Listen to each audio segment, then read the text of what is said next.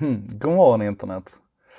Eh, rakt på sak, jag har funderat på det här med att så många verkar vara så väldigt upprörda över eh, Apples prissättning på de nya mobiltelefonerna. Mer specifikt då den nya eh, iPhone 10s eh, Max. Den som du kan betala eh, lite drygt 18 500 för. Um, och det finns många aspekter på detta. Det första är naturligtvis att det är sjukt mycket pengar uh, och då är det ju en jäkla tur att inte alla behöver köpa den här telefonen. Det finns ju iPhones ner till, uh, tror jag, strax över 6000 uh, eh, eller runt 6000 i alla fall. Och du kan få den, du kan få en iPhone 7 för en bra peng i ett, ett mobilabonnemang. Så att, det är ju, och det är ju bra om du köper iPhone. Om du sen breddar det till Android och andra mobiltillverkares telefoner så, så finns det ju hur billiga telefoner som helst som är superkapabla. Och det är viktigt för det ska vi återkomma till.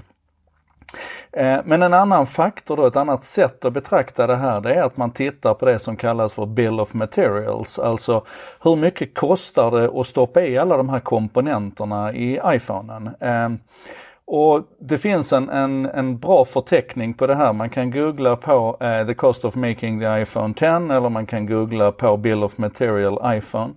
Och då ser man hur, hur den här kostnaden för komponenterna i iPhonen låg ganska stadigt mellan iPhone 4S och iPhone 6 Plus. Den låg på någonstans runt eh, 200 dollar upp till 240 när man gick upp i plusstorleken. Och det är skärmarna som kostar mycket då framförallt.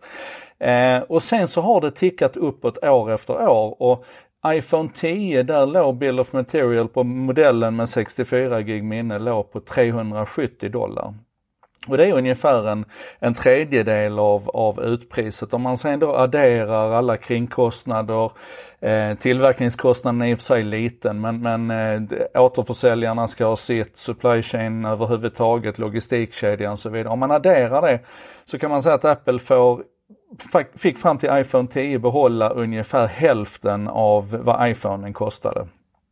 Eh, vi vet inte ännu hur det ser ut med iPhone 10s, man har inte brutit ner det, men tittar man på komponenterna i den här telefonen, framförallt på den 512 GB versionen som alla förfasar sig mest över, så är det helt solklart att det är inga billiga komponenter vi pratar om. Ehm, den är dyr att bygga, den är dyr att sätta ihop, den är dyr att bygga och, och byggkostnaderna har också ökat efterhand som man skruvar upp sådana här eh, möjligheter som att den är vattentät och så vidare. Um, så, så, det är ett sätt till att se på det. Eh, men det tredje, kanske viktigaste sättet att se på det, det är att det är ju så här en marknadsekonomi fungerar. Apple tar så mycket betalt för den telefonen som de tror att man kan ta betalt, som man tror att folk är beredda att betala för den.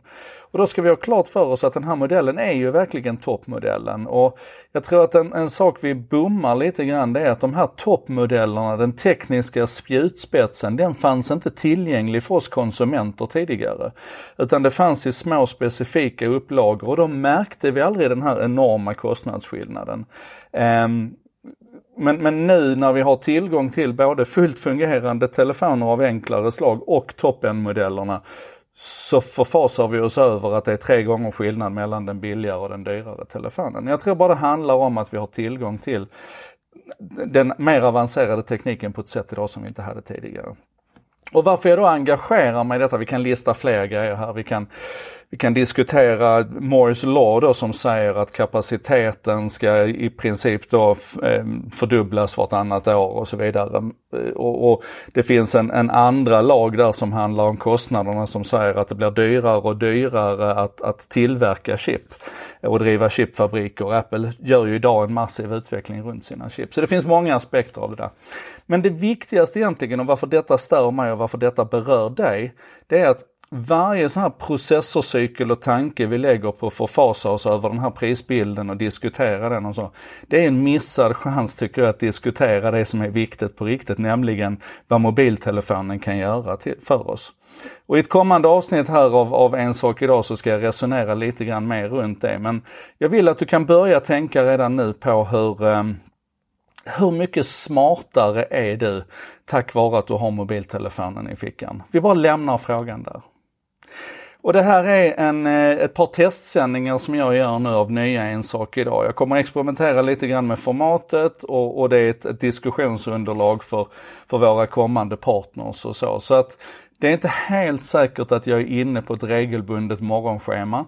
Eh, men eh, tyck gärna tillbaka som vanligt och eh, det här finns ju då i alla kanaler. Vi lägger ut det på Facebook, på Youtube, på LinkedIn. Vi kommer nu att lägga ut det på Instagram TV också, IGTV, så följ mig där, Jardenberg Eh, heter jag på Instagram. Eh, och vi twittrar, ja ni vet det finns överallt. Och naturligtvis podden.